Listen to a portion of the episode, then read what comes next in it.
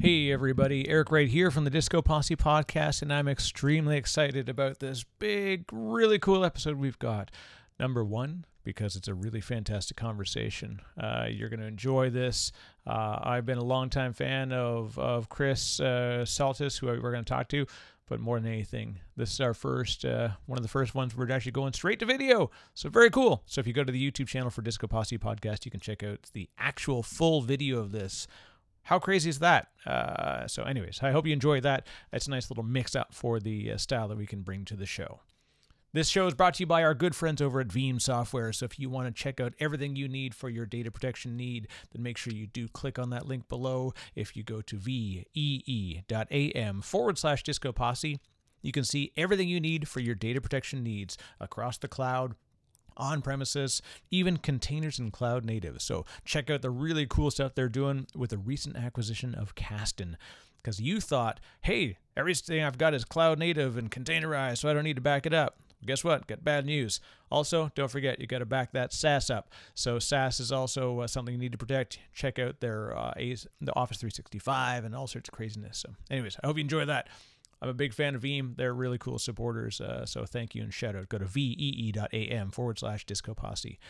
Also, if you want to get your sell on, if you really want to increase your capabilities to connect with people through doing technical demos, then make sure you go and you check out my really, really cool guide. I printed a really neat ebook as well as an audiobook, and I've got a course to help you to better connect with people through technology demos. It's actually called the Four Step Guide to Delivering Extraordinary Software Demos That Win Deals.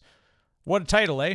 Anyways, the easiest way to get there is just go to velocityclosing.com. It'll take you right to the link and you can actually buy it. You get the ebook and you get the audio course, which is available uh, coming up in the spring here. And on top of that, you get access to AMAs and all sorts of inside stuff. So I can help you to kind of guide through your product marketing or product selling for a technical seller. At any rate, let's get right to the fun stuff. This show features Chris Psaltis. Chris is the co founder and CEO of Mist.io. Chris and I have gone way back through open source and all sorts of really neat history. It's a fantastic conversation talking about the myths and the mysteries of hybrid cloud and a lot more about his background. Super fun. Hope you enjoy the show. I'm uh, Chris Psaltis. I'm the co-founder and CEO of uh, Mist.io, and you're uh, watching the Disco Posse podcast.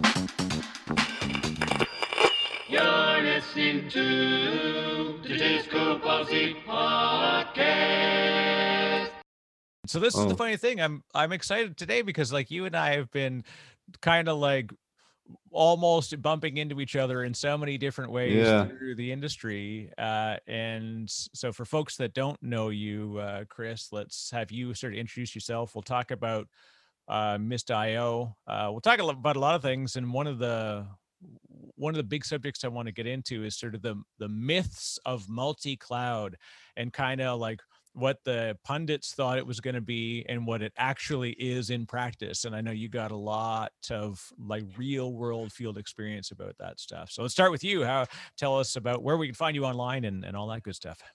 Uh, so okay yes uh, so as i said i'm my name is chris psaltis. I'm the co-founder and uh, ceo of uh, mist.io uh, I'm an engineer, uh, although I've turned a business executive along the way, uh, for good or for worse. And um, at Mist.io, we're uh, building an open source uh, multi-cloud management platform. and that's where you know the whole experience around multi-cloud comes from. from the cases of users and customers over several years. Uh, so uh, you can uh, find me online on Twitter and LinkedIn. Uh, I'm not a, like a regular social uh, media person, uh, but you know, reach out to me there or over email, and I will get back to you for sure. now, the the neat thing about how like I, I've got so much history you know in the industry alongside you it's it's hilarious when we go back and you start to trace back like when we probably first actually met and didn't even know it you know because we had Yeah. a lot of stuff in in open source uh we've you know just- OpenStack.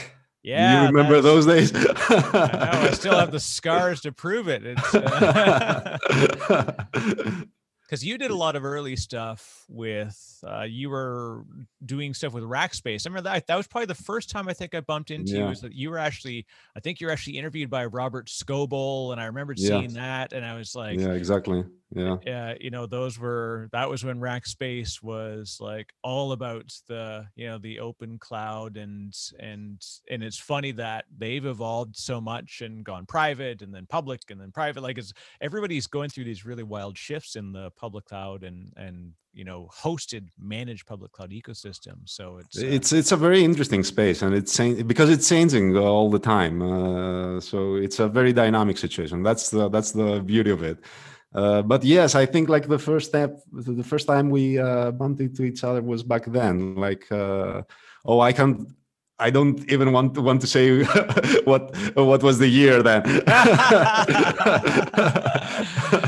yeah the it- it's the the neat thing about where like open ecosystems and open tech is right now i truly believe that it's it's thriving on the back of openstack. I think that openstack created uh, a momentum of first belief in the power of, of open technologies and, and open source platforms that can work at scale and we're still seeing true like OpenStack still succeeding very well in areas like in areas of the world and in in areas like telecommunications. So stuff that's where we don't see it as a consumer and B2B stuff, but it's really it's still out there thriving in a very interesting and unique set of use cases. But what it did was it taught us that it's not easy to run an, your own DIY upstream open source platform. And so then we went through the ecosystem challenges where everybody started creating distributions. And then there was this kind of war of of the minds uh, like well no it should be purely like it should deploy from code from source every time. So you got that crowd. And then you've got the no i want to buy my stuff from vmware and emc and dell and and cisco so I want to come on a CD. like they want to get a release every quarter with an update. Uh, and and we believed still a lot in that this would be the main platform, not that it would be part of a, a portfolio of platforms. And it didn't succeed because of all of those things. Like at commercially, I'll say it didn't succeed as well as as some would have hoped. But Yeah. Kubernetes is is now because we we earned our our stripes kind of trying open source in OpenStack and we realized where it, where it worked where it didn't and and we learned a lot about ourselves as as organizations uh, so anyways that was a lot but like what's your experience on it because you you're on you're both in you know open clouds obviously the commercial proprietary public clouds you're you're covering the gamut in the in how you're touching the world and and the customers you work with Yeah, well, we um, we have seen and we have touched and we have worked with pretty much uh, everything uh, since uh, 2009. Uh, like back in the day, we were running a consulting agency.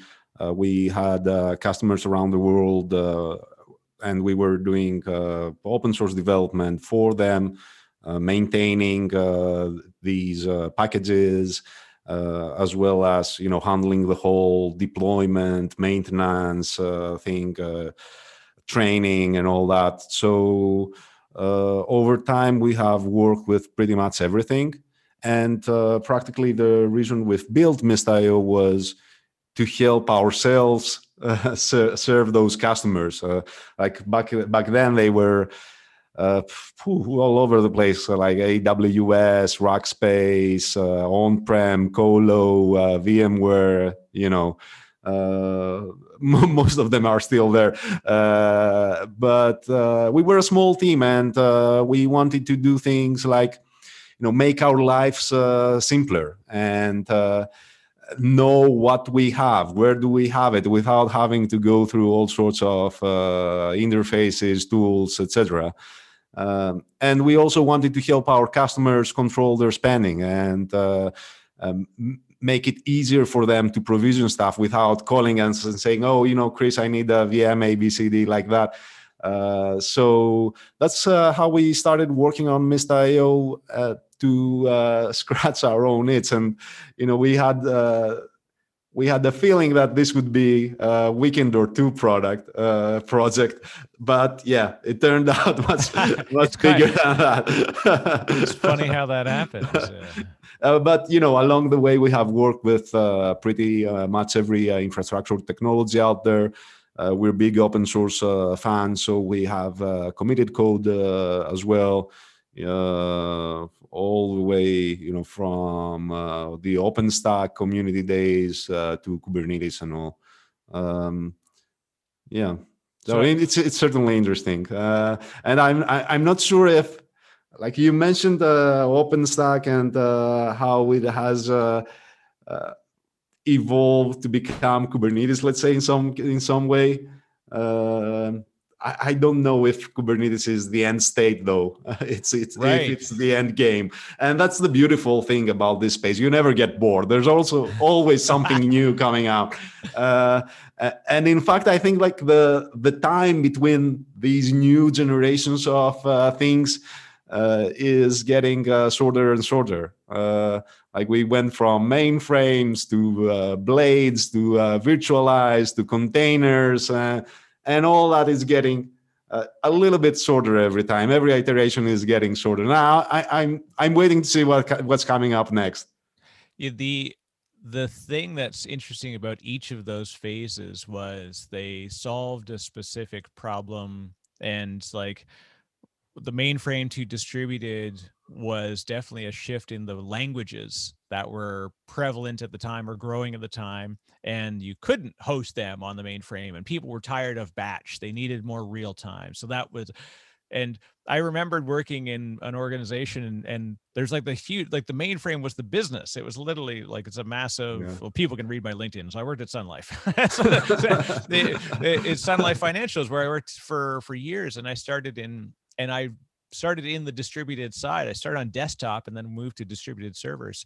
And I literally got told, I'm like, they're like, oh, this distributed stuff is kind of a fad. I see that it's kind of scaling up, but you know, you already have like 50 servers. You know, I, I don't understand why it's getting so out of control. And that's how it was viewed as like it's getting out of control.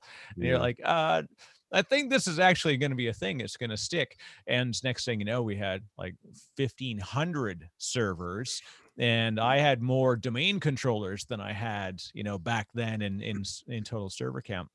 And then from there, we moved so client server didn't work for web, you know, and all of a sudden we had web, and then web became web 2.0, and then became like so. I, I love this, like you said, this iterative thing, but it comes much faster, and uh, so can can trends as well. Like I think the trends come and go quickly uh, but like, I remember there was a time, when was it? Not even that long ago. And the whole big thing was when Google released Go and people started using it. It was like, this is very cool. It's ama- like it's an amazing language. And you know, as I'm not a programmer, so I'm like, but I hear from programmers, they love it. You know, it's oh, strongly typed, loosely, whatever. It's all this crazy stuff, but it's super fast. You can do all these neat things and people started to put it like on their webpage of like our product was built with go like it was like it was a yeah. thing you yeah. know uh, like shiny bumpers and then i re they realized like no you can't just refactor everything in go and make it better like it's going to be horrifying if you spend all your time refactoring into a different language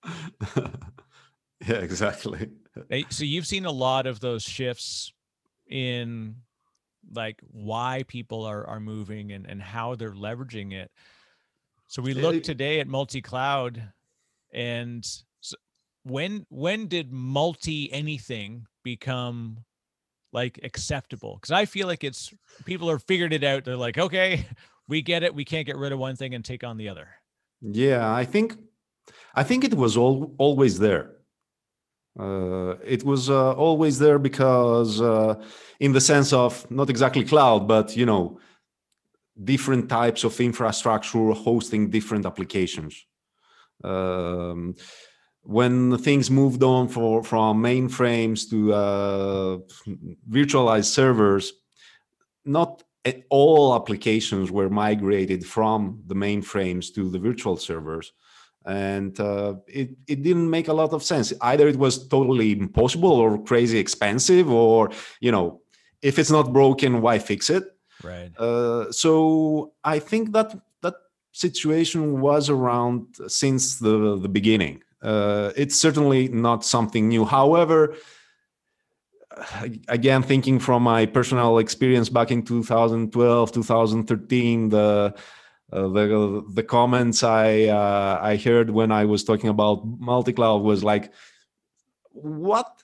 Who who is who is ever going to do this? Why why That's get right. into so much trouble? Uh, AWS will beat everyone. Uh, everybody will run on AWS, and uh, that's it. Period. And maybe they will have something on-prem, but at some point they will migrate it uh, to uh, to the public cloud.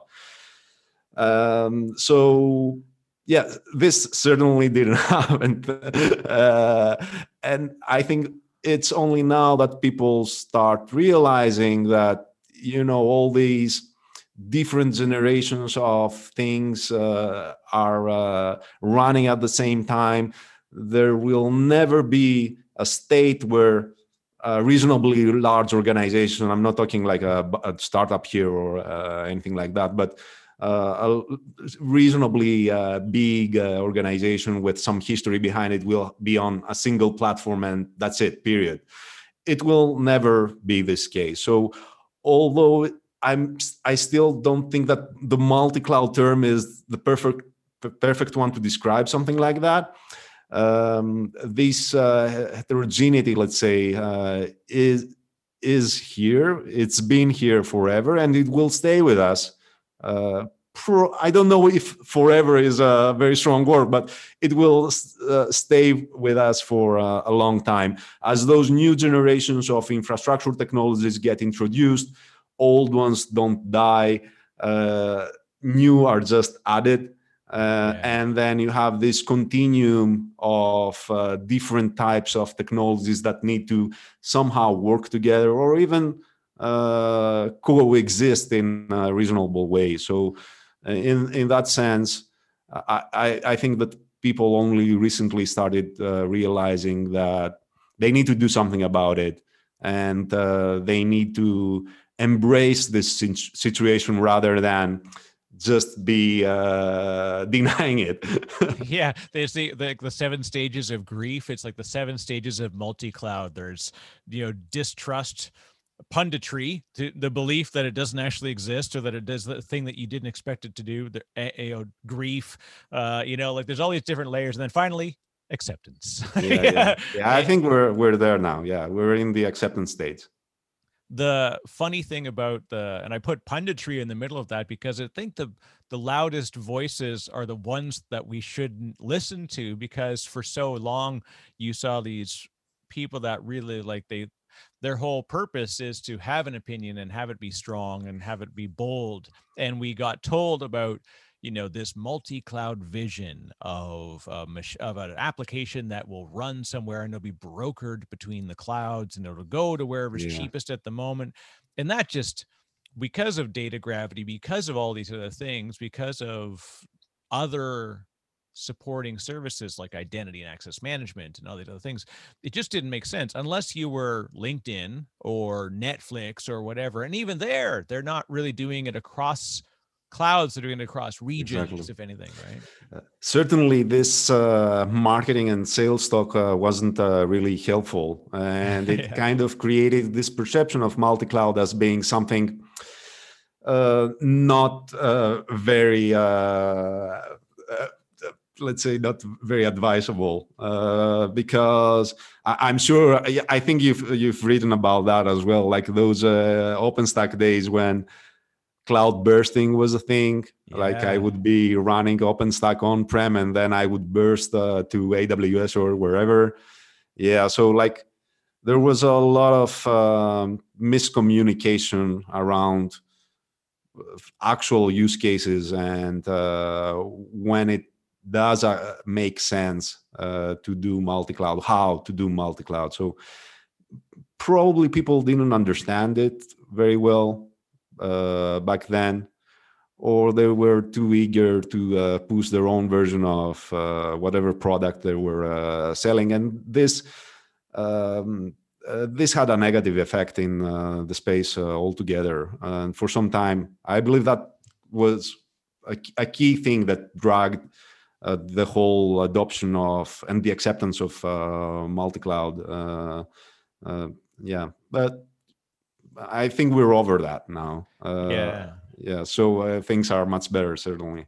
I even remember the days of like Randy Bias sort of strongly driving the idea of the the Nova EC2 API uh, API and like just signed the the sort of this vitriol that he received feel like no it's like a, this is a proprietary commercial thing we can't allow it to yeah. be and i understand kind of why why that really strong internal open only opinion was there but unfortunately i think it that may have actually extended the the viability of OpenStack if they had used it as a manager yeah. of. And the good news is that got that out of the way, and and then Mist.io got solved the problem. But like it's it's so funny that we've we've seen we've come close to the edge of crossing the chasm between different vendors and different platforms a few times and then because the people that are trying to do it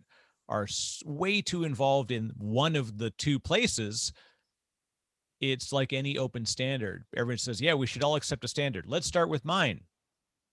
And yeah. this is why the the unopinionated multi-cloud and this is why I, I i really dig what your team is doing is this that you can prevent uh, present an unopinionated way to consume control these ecosystems and then like and just accept that right? What do you want to do well? Then let's do that and then underneath it we'll leverage stuff. And by the way it's going to cost you a bundle if you do it on your own as well so we can kind of reel that in too which is kind of neat. Yeah that's that's uh, that's the, the the cool thing and the hard thing uh, at the same time. Uh, and it, since you brought up uh, this discussion with uh, the EC2 API and OpenStack, I never really understood why they didn't do it. Uh, I was I was in front of such discussions with Randy, and uh, uh, it, it, made perfect sense. I don't I don't still cannot explain why they uh, didn't. adopt this. It, it, was the vendors pushing back. I don't know. I, I have I have no idea. It it, it made perfect sense. Uh, and uh, I, I, think that this is pr- probably the right way to go today as well. Like have some sort of baseline API uh, that works across any underlying infrastructure uh, platform and that's what we are trying to do like create this uh, multi-cloud api uh, without making any assumptions about uh, the underlying underlying uh, layers. it's not the EC2 API though; uh, it's yet another one. But uh, in yeah. any case, um, it's uh, like one one of the core things that we're we're trying to to solve. And yeah, it's interesting, but it's hard, unfortunately. well, it's it's super important, and, and I kind of call it the like the manager of managers i think is one of the phrases that we use in that idea that you can create a consumable layer that underneath it will be comprised of other opinionated layers and and creating that right level of abstraction is where where that that's where the huge value is and it's a big weight off of an internal engineering team when they don't have to worry about that. This is why, you know, another uh, great team that I had on uh, from a company called Hasura, and and they've got really neat stuff that they're doing around GraphQL and effectively using mm-hmm. GraphQL as a front end behind all this other data because no one wants to move their data from where it is to a database that has a GraphQL API already present. So they're like, fine, yeah. we'll abstract it, give you the GraphQL you know capabilities yes. on whatever your legacy data platform is and they're slowly adding more stuff and and that's that's really cool to engineer it there i think that's the the right place to attack the problem There are several ways to do it. I mean, uh, our approach is just uh, one of uh, the potential approaches. It depends on your use case a lot. Like uh, this example uh, you gave is a good example of a multi-cloud approach without actually uh, going exactly multi-cloud. Like you introduce a new layer on top that a new application that works in a multi-cloud environment. So using multi-cloud applications is certainly one way to uh, to do it. Uh, uh, the other option would be to standardize, like on some sort of uh, infrastructure API, like you know the example we discussed uh, back uh, from the OpenStack days, like standardize on the EC2 API. but then you need other components that work with the EC2 API. OpenStack didn't do it. maybe if they did, it would be much better. Uh, but nowadays we have Kubernetes, and Kubernetes serves as this layer, let's say, of abstraction. It's not exactly the VM layer, it's not exactly an application layer, it's somewhere in between. Uh, so you know, we we see people standardizing against uh, Kubernetes, and once uh, you do that, like at least in theory, you can run it on-prem, off-prem, get it as a managed service. So th- you can simplify your uh, life with that. Then then is also like something like the Mist.io approach, let's say, where we are communicating directly with the infrastructure layer. Uh, and but, but you also have all those tools like Ansible, Terraform, uh, things like that, where you try to abstract the workflow right. rather than the infrastructure underneath it. So there are like many, many different ways you can achieve similar results. Um, they're not exactly complementary they're not exactly competing uh, there are there is a lot of overlap and it kind of depends on you know what you're trying to achieve in the end of the day uh, what's your setup like uh, what's your uh, team experience and uh, what you're trying to do uh, so i'm i think that at least today the whole space is much more interesting because of all these things that are available uh, out there uh, where you can pick the pieces that make more sense for your use case. In even if you've nailed it down, you said, all right, the entire organization is aligning on AWS or Azure or whatever it's going to be, or OpenStack and know, Rackspace, whatever you like, pick the cloud, you know, we're going to go on the Atos managed cloud, eh, whatever it's going to be. Like you'd say, like, this is it, line in the sand, everything's going here, and they succeed. And it would be a magical world. It would be like waking up from a dream. And then they announce the acquisition of another company that's running entirely on a Google Cloud. There's no way yeah. like that. Even if you win, you've not you're not done winning. You are bound to bump in, and I think that's that's the biggest multi-cloud use case I've seen in production deployments today. Is multi by acquisition cloud where mm-hmm. they just didn't have a choice like they acquired a, a bunch of workloads they acquired a, you know a sub company and yeah. and that's it like so they're not going to rewrite it and refactor it this is this is a very common use case. Uh, legacy stuff we discussed already. This is another very common uh, use case. Uh, you cannot erase history. And the example you said like from today we're uh, just on azure and nothing else. I, I haven't seen it uh, never. Like even if people tried uh, over times in several occasions they they all failed. Um, the other common situation is that you know, I have a team that's uh, more uh, familiar with uh, Google Cloud versus Azure. So, you know, I may have a lot of things running on Azure, but then this team is running on Google, and uh, the team next to it is running on AWS for uh, whatever reason. Uh, so it's mostly about the people. Because in the end of the day, as a business, you want to, your people to be able to move faster. And if adopting something new helps them move faster, it will probably happen even without you knowing it. Right. uh, so that's that's another common reason we see, and and then uh, something that's getting uh, pitched a lot lately, um, although I, I, don't think that we're quite there yet, is getting the best from uh, from its cloud. I'm getting BigQuery from Google. I love it. It's very fast, very very uh, very uh, nice I'm getting AI ML stuff from Google. Uh, I'm getting uh, data lake stuff from AWS. So I mix and match depending on the on the on the needs of the workload. Um, I think people are m- mostly talking about it, but they don't actually do it.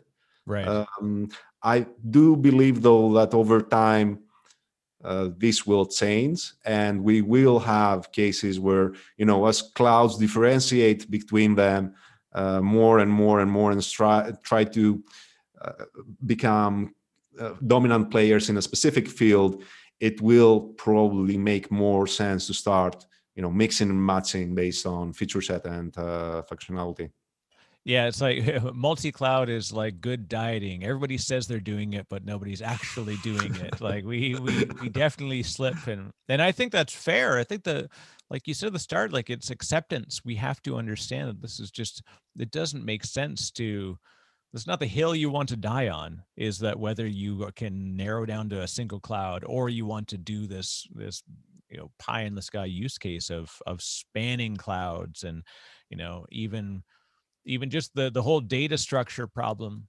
is probably one of the biggest things that people really really struggle with. And in the end it just it just doesn't make sense. Like why that's why data lakes are fantastic that you can take us you know like a data warehouse. Remember that was back in the old day. I'm old. Yeah. so i remember data warehouse. We had like etl teams that like they that's their whole thing uh, in fact, I you know if I had a recent uh, conversation with a fellow named Rick Hall, and their company is doing this kind of like data front end layer of like solving that problem of like bring your data to one spot, leave it mm-hmm. in data lakes all over the place, and then we'll just pick up buckets as you need it. So I think the just this understanding that in production we know we we've got legacy and it's uh, you know uh, as i always say some you call it legacy i call it production you know like these are they're going to live a long time yeah like uh, mitchell, uh, hashimoto uh, has a nice line i borrow from time to time he he says that like you don't choose multi-cloud multi-cloud chooses you and I, I i think that's very very very accurate uh it sounds funny but this is how it happens in in real life and the reality is messy. So uh, you better uh, just accept the fact and uh, move forward, rather than uh, try to deny it. Yeah, it's like even I remember the like the architectural perfection that we chase you know like enterprise architects like we have to think that way it's like the the the saying goes you know plans are useless but planning is essential. Mm, yeah. And we'd have these big uml diagrams on the office wall and it'd be called a day in the life of whatever application and you'd see all the flows of data comes from here goes here runs in batch then here's the real time and we like show all these shims and plugins and arrows. It was neat.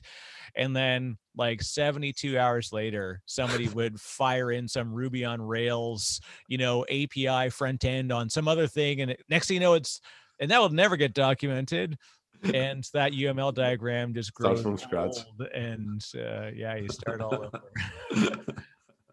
But the now here's the other thing. How did you get to very well, you know, glue together the importance of the business value to the technical value? Because you're a really good engineer, you're a good builder, but you you think business. So you kind of joked at the start that you've you've had to become a, a business person, you know, but it's in you. Like I I can tell and just even the way we've always had our discussions, it's like you you always look further like the the excitement of the tech never outweighs the value to the business. How did that happen? I don't know to be honest. Like, uh, I'm I'm not a business executive by education or anything like that. Uh, uh, I'm an, an, engineer and uh, rather a geeky one. Like I I studied uh, computer vision, machine learning, things like that. So uh, rather hardcore stuff, like let's say uh, and um, it kind of it, it kind of uh, happened along the way. You know, I as I was discussing with people who were having problems and uh, I wanted to help them. I uh, I didn't try to uh, sell them stuff that would make no sense. so that's how I think kind of, kind of evolved. Like we we're very customer user centric Um, we were always uh, part of communities uh, in uh, the open source world. So we have this uh, level of empathy, let's say, and uh, the, the, the real drive to help people uh, solve their problems because these are problems that we are facing ourselves. and so we have an even greater motivation to solve the problems for ourselves and solve those problems for other people out there uh, to help them make their life easier. Because life shouldn't be about managing multi-cloud infrastructure. It right. should be it should be about something else.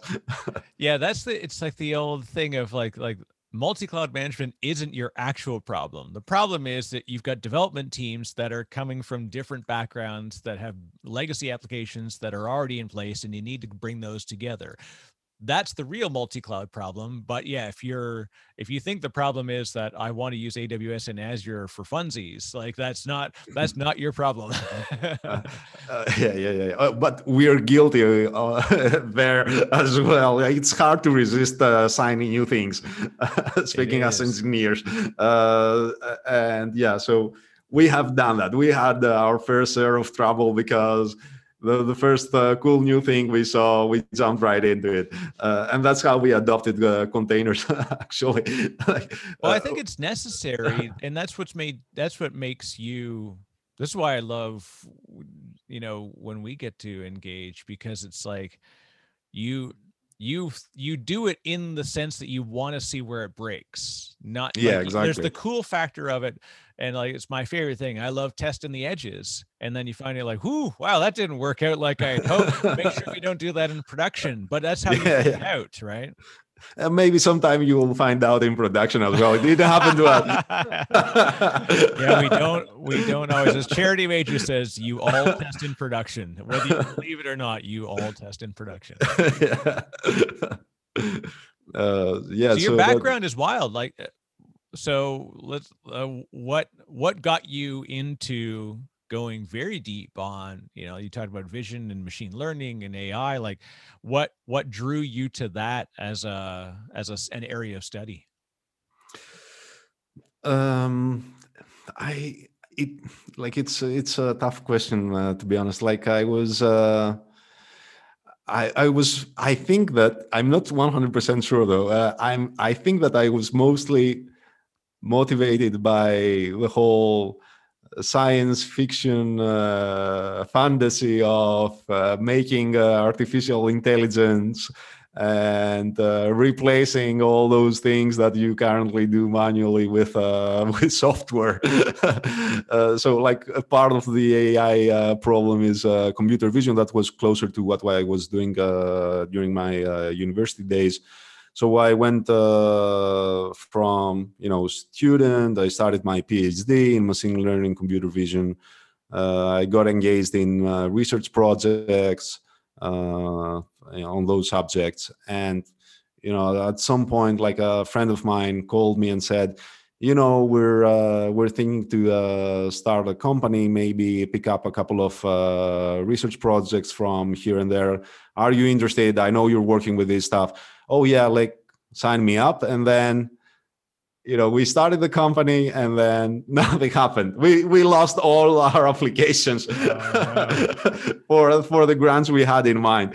Uh, we got rejected everywhere. And uh, like a couple of weeks i think ago uh, after the last uh, rejection uh, uh, some people in the team were in a conference in a python open source conference. And you know they found a customer with who was like totally unrelated with what we had to do uh, we, we had in mind to do at least. And yeah that's that's how it started. And uh, one thing led to the other. It's uh, it's hard to explain. It's uh, a set of coincidences let's say. Yeah well that's and that's in effect you know what what does sort of the best thing is like you take an, an actual like active problem and you try and solve it. And especially consulting led businesses, you know, in doing the consulting and doing that practical on the ground work, you then realize, oh, I need a tool or a method to do this thing because I'm doing it all the time. And then you realize, hey, if I'm having this problem over and over again, maybe somebody else is. So next thing you know, your consulting practice becomes a product led business. Yeah. And it's neat to see the transition as you go through that. Like how so how fast was this move from hey, we're at a conference and I think I've got a customer for something to like, okay, we are we've officially pivoted. uh I think it was five for four or five years, something like that. Yeah. Uh, it's not like the books go like when you read Hatching Twitter, you like you read one chapter the next as if it was like overnight over a weekend. It was actually like uh, years in between these stages, right? It, it, it, was it was much longer, and it certainly felt uh, much longer. uh, but then uh, you know during um, during the the first uh, beta release, let's say of uh, Mist.io, we applied uh, to an accelerator in uh, in California, Mozilla's accelerator back in the day. Uh, we got accepted. You know, we had this open source mindset. We wanted to do something that's more uh, open source related. so me and my co-founder, we landed in San Francisco in early 2013, I think and then you know probably the the next day we were like okay forget about the consulting business. Now we're doing this yeah, this is it. This is the cut. This yeah, is it like yeah. It was like uh, i've never uh, I, have never been in uh, california and uh, silicon valley before that uh, that occasion. Uh, so it was like a revelation. It was like a, the the mecca of the technology people. It was it was a weird weird feeling it's funny that uh, one of the fellows that I've come up in the industry with a lot, uh, named Angelo Luciani, if you uh, if you know Angelo, he's was big and uh, so we came out of the VMware community primarily. We did a lot of stuff because we ran it at my own environment, and and so we we ran the VMUG, the user group, and we were involved in that. And I remember going to VMworld like the first time, and we were in a cab together because we both flew in from Toronto and we landed and we're going down the 101 heading from the airport to San Francisco and it was just that we're like I'm never I'm canceling my return flight. This is it. I'm home. Like every sign is for a technology company. Like I came from a I, w- I worked at an insurance company and then a financial services company where IT was seen as like a, a pain in the butt. Like yeah. you were you are never going to make more than the back office people for the company because that was not the heart of their business. Like um, IT was not seen as so. Canadian engineering teams don't tend to make a lot of money, and so we're you can see why we're easily tempted towards the U.S. sort of salary range. Uh, but it was funny, like you said, there's that moment where you're like, it's different here, and uh, but to talk on that, you're not located in California. no, no, no, no, no. and no. you've been successful in in in in keeping your your company and growing the company.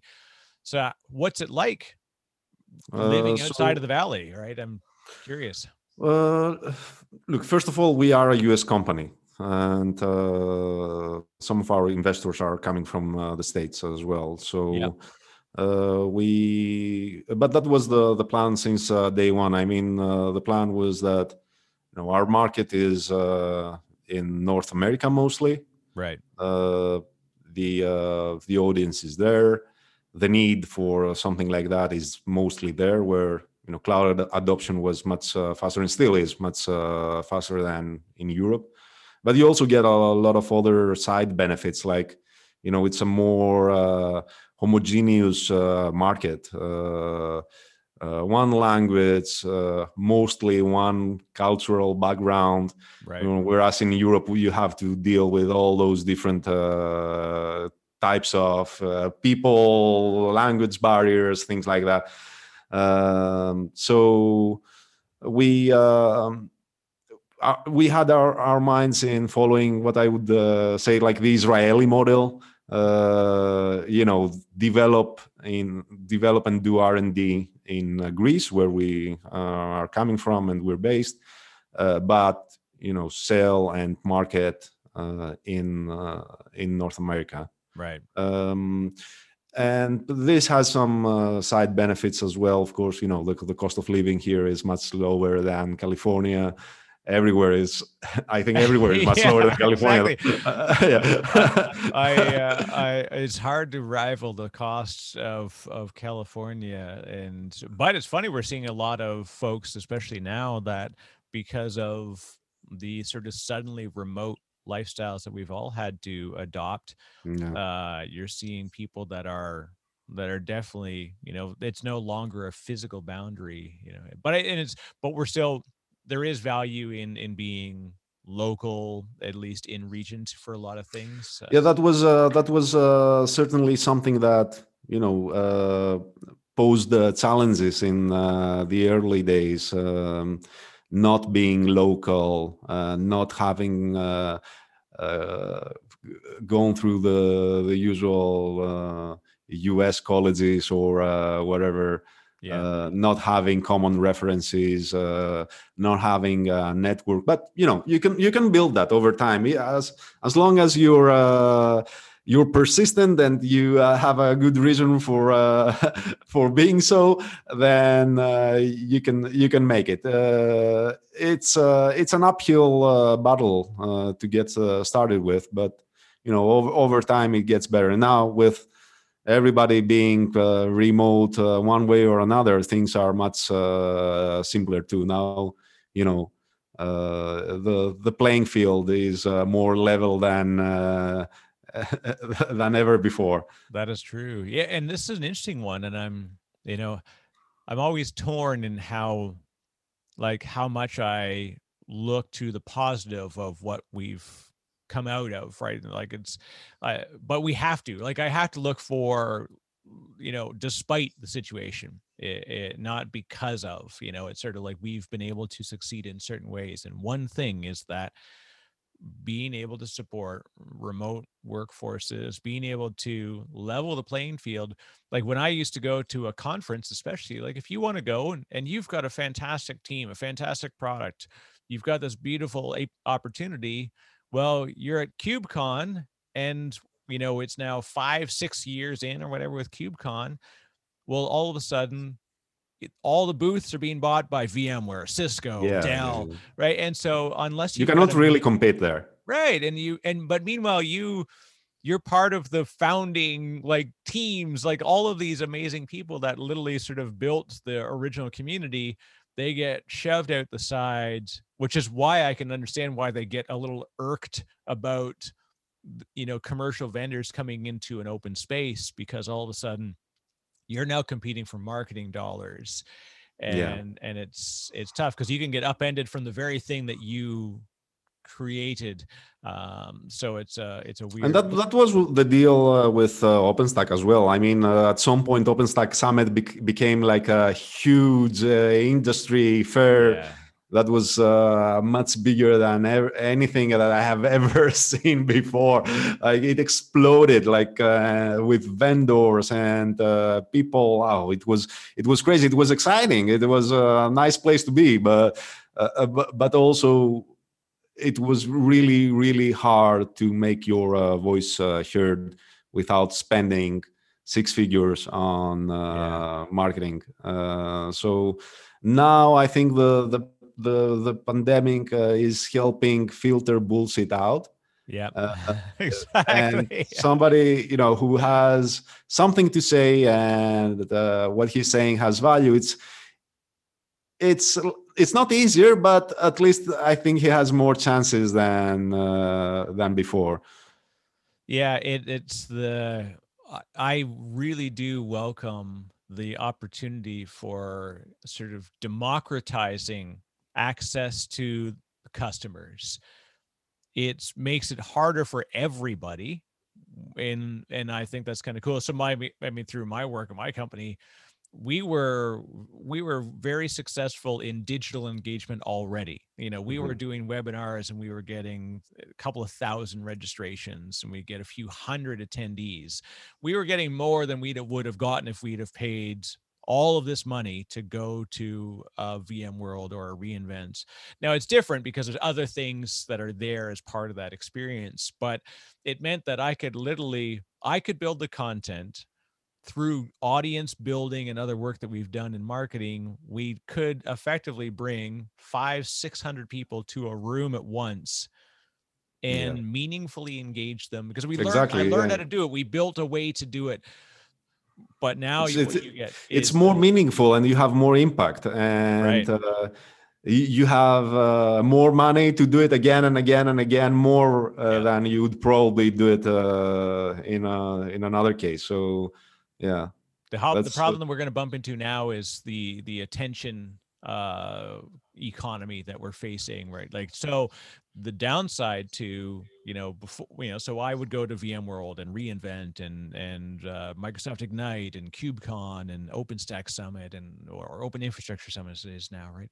I would go to all these things and there'd be 250 vendors at each one. So you all had a level playing field there in a way because you were all there at the same time and you were just fighting for you know the best t-shirts to get people to come yeah. to your booth.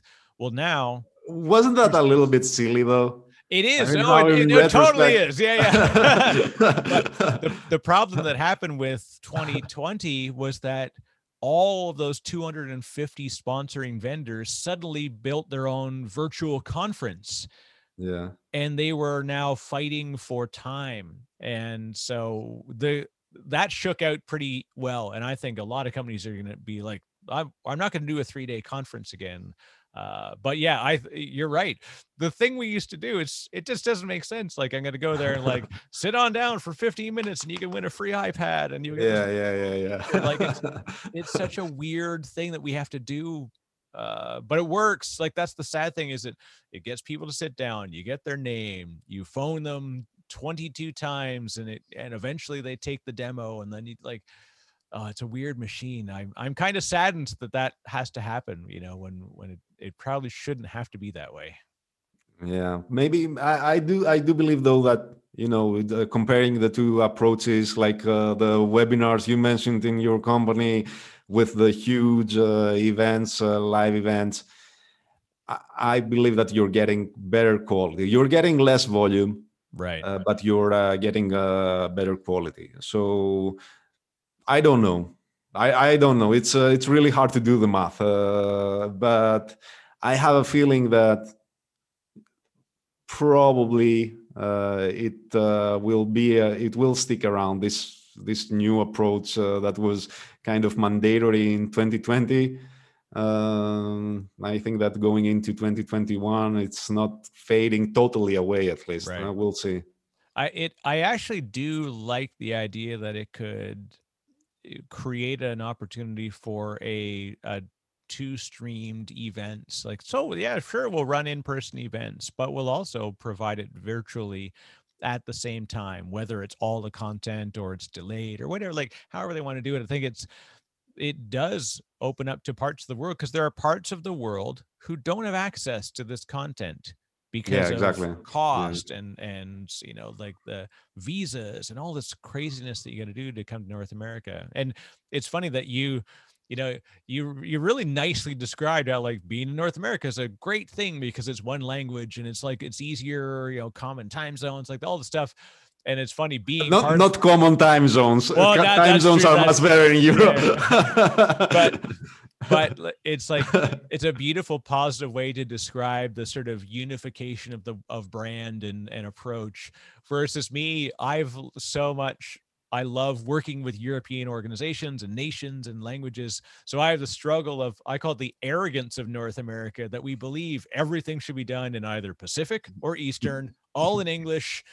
We talk too fast. We like everything is like uh, so i try to it's it's not that bad. Uh, uh, it's not that bad. Try, try to follow somebody uh, speaking French, for example. Oh, yeah. so I, think like it's this it's the same problem uh, everywhere. Uh, it's just that the the seg- the segmentation and the fragmentation is different. Uh, so uh, yeah, well, I don't know. Maybe like the the thing that's uh, further away from you seems uh, better. Uh, that may be it maybe, maybe it, this yeah. is also the same effect. yeah there's a there's a beauty in what you don't see every day i guess that's that's the thing and so i love like i was at the paris at the openstack uh, or the open source summit in paris uh in january that was january last year i was like so I, it seems like a, a, a decade ago because decade ago, it yeah. was you know it was so so different and i remembered it was even then we were like we knew like got to be careful you know i flew with a mask anyways because my uh, my fa- my wife has a, a a compromised immune system, so I just out of habit we always fly around with masks. So it was like kind of normal. It- Like everybody would look at me strange, so like, what's wrong with that guy? Why is he wearing a mask? You know, like oh, it's uh, but so the other thing that's interesting and and you you it mentioned in passing you said like i i doing the math. So being a technical founder how did you find taking on running the business and thinking around all of that stuff that's very far from the product itself? Like how do you do that It's it's much simpler than finding a bug in C. so uh, you know, it's not rocket science. uh, well, uh, you, um, it's I think it's common sense, and uh, it's not as common as you'd think that's uh, that's well, the yeah, I- depend, it the- it depends on how you do business. Uh, but uh, you know, we fa- we face it as an engineering problem. Let's say uh, that's our, ap- approach to it. And uh, in uh, in this context, it wasn't uh, super uh, super hard to uh, to adapt. Of course, you know, you need you need to have some special traits. Let's say. I don't know if these are learned or, or if you are born with them. Uh, but uh, once they're there, then it's a matter of just doing it. Like, you know, just just do it. Just uh, be patient, do it, repeat, learn. Uh, not in this way, but you Yeah, know, yeah. Uh, in this But order, but something like that. Did your background in uh, coming from education and research and like that, because you went so far, so deep, you understood the grant program system. Like you, you went down that road. Did that kind of train you for, hey, I'm going to do something that's scientific Yeah, or yeah, that- technical, that- and and I need to fund it. Yeah that was like the skills the practical skills i've learned today are pretty much useless you know if, if i try if i try to do anything uh, from what i was learning back in the day i will totally fail. And even if i achieve it nobody will care. Because nowadays you can just get like uh, three uh, terabytes of data sets from google and analyze them in a couple of seconds. Like that, that's Yeah. un, that was unheard of.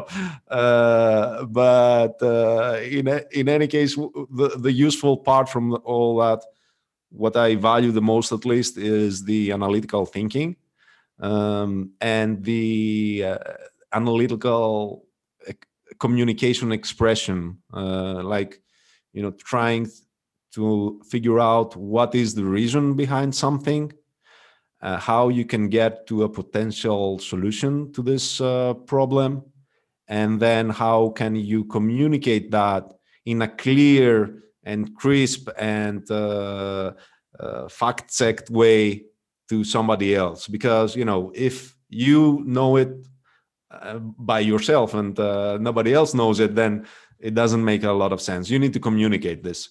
Uh, and there are people who are very w- good at an- analyzing things. They're not so good uh, in uh, communicating things. Uh, so you need to have like at least a bit of both uh, some equal portions of both um, that's that that was the the key takeaway from my uh, lifetime ago education uh, Yeah. also feels like a forever ago, right? But it says yeah. the the interesting thing I like you described like the like the rapid access to data to test the stuff out. It's so funny how like I remembered how difficult it was to even think about you know doing this stuff and first because you had like if you're doing research you have to go build the the methodology, get the surveys, get the people, do the engagements, weed out the like it's it's a very long process. And now and then from there, then you were using SAS or whatever to like go through the data and figure out the statistical representation of your output. Yeah. It, now it's like finding oh, data sets. That was the hardest part. Yeah. Finding the data sets, at least uh, for uh, the wider AI space finding the data the, the data set that was uh, impossible like uh, building them good luck with that. Uh, so yeah that was the, the hardest part because compute time was okay. I mean what can you do? If you have to wait for a week you will wait for a week. Uh, but if you don't have the data uh, to start with then it's pretty uh, there, there are no other options. And the, the situation evolved so quickly that I didn't even uh, expect it uh, to uh, to to happen. Like back then, at least, if you if in 2006, seven, eight, you uh, you were telling me that at some point you would be able to do uh, image labeling uh, in a couple of seconds. Uh, based on data from like a huge data set for free or yeah. like almost free that it, yeah you're crazy it's it's never going to be to happen but yet. Here we are. here we are yeah. What so here's an interesting thing too. I remember one of my f- sort of favorite quotes from from peter thiel and he talks about this idea that we were you know we we were promised or we sought out the star trek lifestyle but all we got was the star trek computer. What on that front what's the most positive thing you've seen come as a result of technology that you've been involved in? Oh, well, that's uh, that's a tough one. Especially the space is not very uh, society friendly. Yeah. uh, but uh, it's it's more about the access people nowadays have uh, to uh, compute power. that's not not not just the compute power but also you know the frameworks the tools on top of that. Uh, there uh, it's today it's uh, much easier for anybody to do anything he can think of for for good or for worse but uh, it's uh, super simple for everybody to start hacking right away with whatever their idea is whatever they they need to do in a couple of minutes they can be up and running with an account on aws google azure wherever. And uh, do real uh, real cool stuff with it uh, with 10 bucks per month or something like that. Yeah. Uh, that that was something that you know looking back was uh, was missing uh, not very long ago just like 15 years ago. So it's not like half a century or anything like that uh, but it it certainly does seem so. Uh, like the the space that we have covered and the uh, the evolution over this small period of time is uh, very impressive. And uh, being able to just you know create an account, click a button, and get ten servers in five seconds, and then start running. Uh, cat picture analysis on it that, that that's uh, that's that's a fairy tale. It, it, sounds like a fairy tale. And you know although I, am not so sure if uh, people actually appreciate that it's uh, it's a game changer in uh, all so many ways. That is true. And it's funny like we we you having grown up through the evolution of it you know i i see the beauty in where we've gotten and the like i said the access that we have that we open up not just for us but for anyone uh or most everyone at least. And but yeah then all of a sudden you bump into something like it took me like three minutes to boot up my instance. This is garbage. They're like, like, no, you understand.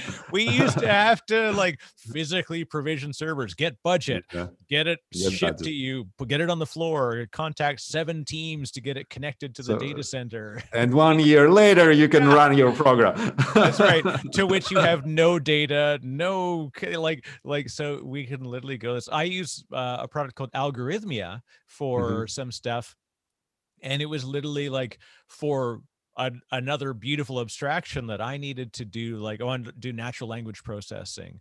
And so I built a little platform where I was doing like daily journaling. And so I'm like, let me take this and run it through NLP. And it was, I'm like, do I hack this together on AWS and go through that? I'm like, hey, why don't I check this algorithm out? And it literally is just like an API. You send it JSON results of your data. It sends you back your response. It gives you your sentiment nice. analysis like this is even better. And same thing, they've got a free tier that I've been using this for a long time. I've never had to pay money. And I hope they're not listening. Oh yeah, yeah. I I keep waiting. When I saw and uh, at reInvent this year, we saw more about like that level of access inside Amazon specifically, and Google has that. Of course, all the others. I the weird thing is, isn't it? Isn't it funny? Like for me, at least, when someone says public cloud, AWS. It's like uh it's like word association to me yeah. because it's my broadest sort of exposure. Um, but and even and for a, a, long time they were like the only player out there, so it's very yeah. reasonable. Yeah, I they still use AWS terminology when trying to describe things, and uh, uh, some people uh, are uh, looking at me uh, well like what, what, what are you talking about? Like i'm using azure only. Oh yeah sorry sorry sorry about that. That's right. The, the default thing is aws terminology. Yeah, uh, I remember presenting at Ignite with a bu- with the engineering team from the compute side uh, for Azure, and it was so funny. The the the person that was there, he's like, "Hey, can you do me a favor? Make sure you don't say instances. I'm like, don't worry, I know, I know, I know. We got to call them VMs, and we talk about subscriptions, not the accounts. I, I got it, I got it. It's instead of families. So like, yeah, yeah. It, it is. It is. I think now we're far enough along that people kind of get it. Uh, luckily, but it it is. Yeah. You do want to sort of speak in the local dialect, I guess. Well, at, at, at least on a terminology level, I think they have uh, beaten everybody else. well, that was it. When remember when Azure didn't expose availability zones, they called them data centers, and then their regions. They had less regions, and then they the, the terminology inside Azure was different. Yeah. And then they finally said, "Look, everyone is calling them availability zones and regions. Let's just call them that. Like I get yeah, it. Yeah, yeah. I get it, Andy Jassy. You were right. We we agree. We'll get there. Yeah, I there's mean, a, there's no uh, reason to fight that.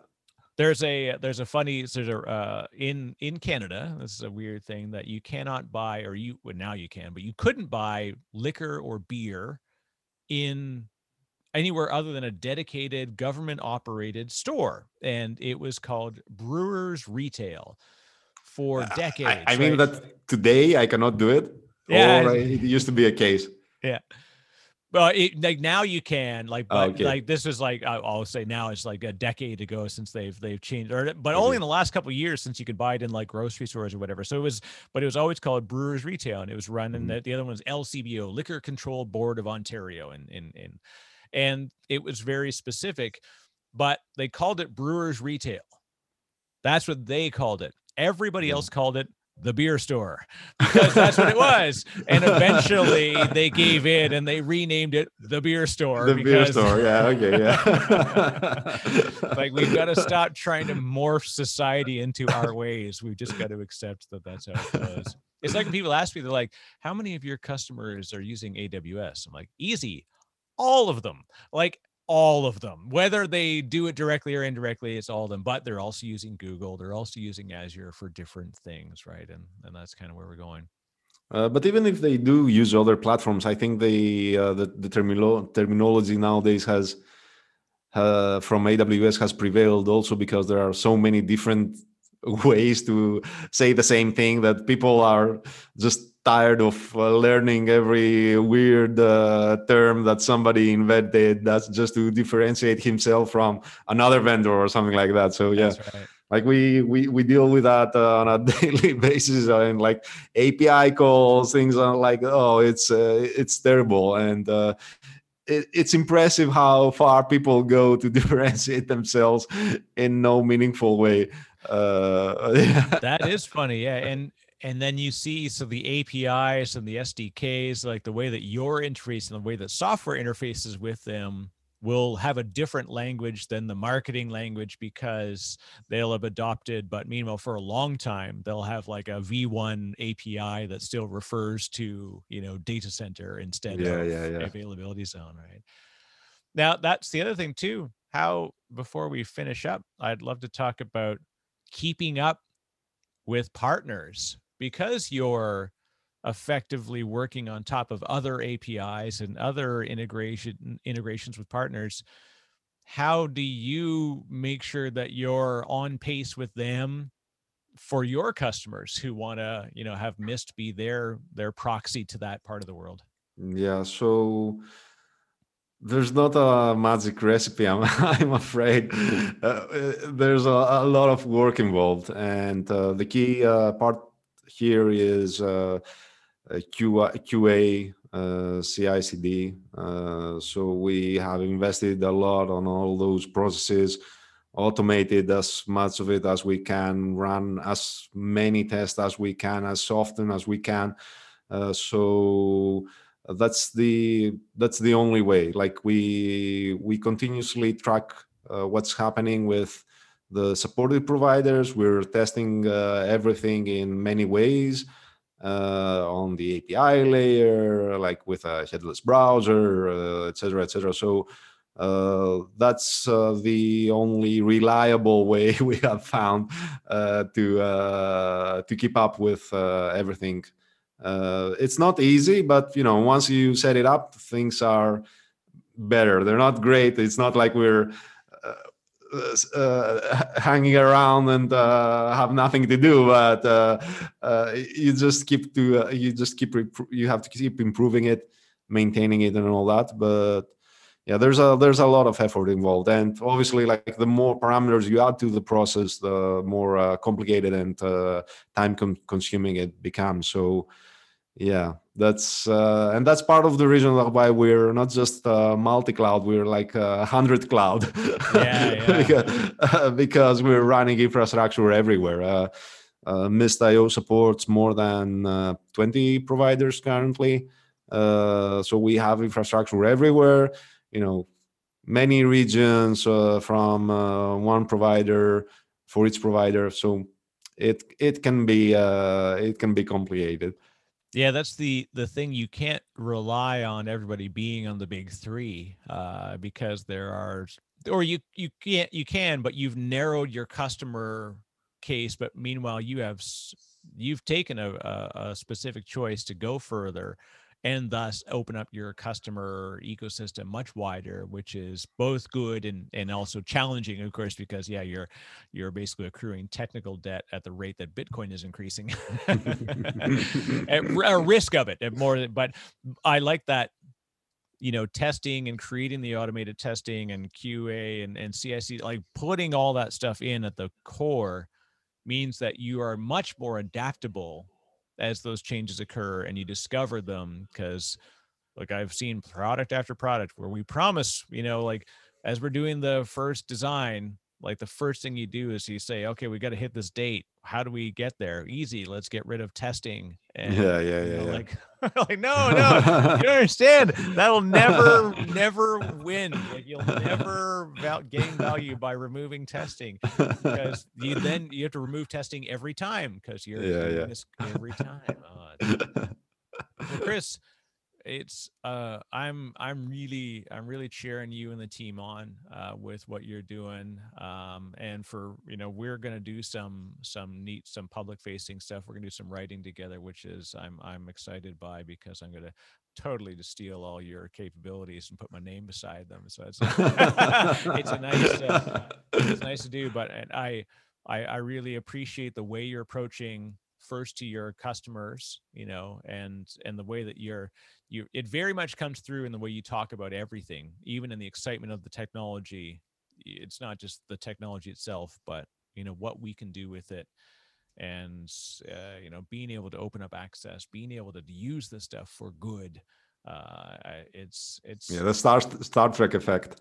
Yeah i very much i look forward to you know building the the tricorder and not just the computer that tells me like a giant siri whether i should turn left or right at a particular maps point so it's uh it, i'm excited by what we all have ahead and and to be able to be on this journey in in the ecosystem with folks like yourself i'm i'm i have a massive respect for what you're doing Thank you, likewise, and uh, thanks for uh, hosting me today. It was uh, really uh, nice catching up again.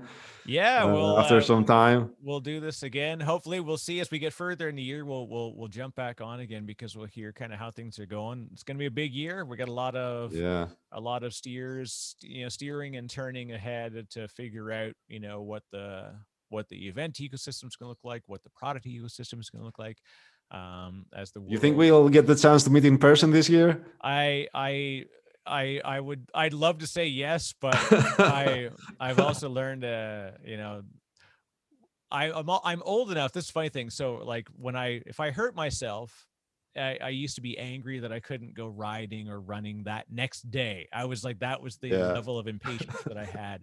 Now I hurt myself. I'm like, you know what? There's always next season. Like that next, next spring, I can get back on it. So the good thing is that I we will meet uh, in person again. Uh, I hope it's this year. I really truly do hope that we uh, we all get a chance to get out more. Um, but either way, I look forward to the cans. Whether it's on on our side of the world on uh, where this time my side of is being recorded or whether it's i'd love to come see your part of the world as well. Uh, if it's summer it's probably our part of the world. Yeah yeah that's it that's it. So uh, chris um, we'll put in links of course folks who want to check out mist.io uh, get involved uh, check it out very very cool and chris and the team are doing really really neat stuff um, so thank you very much for for sharing thank you. thank you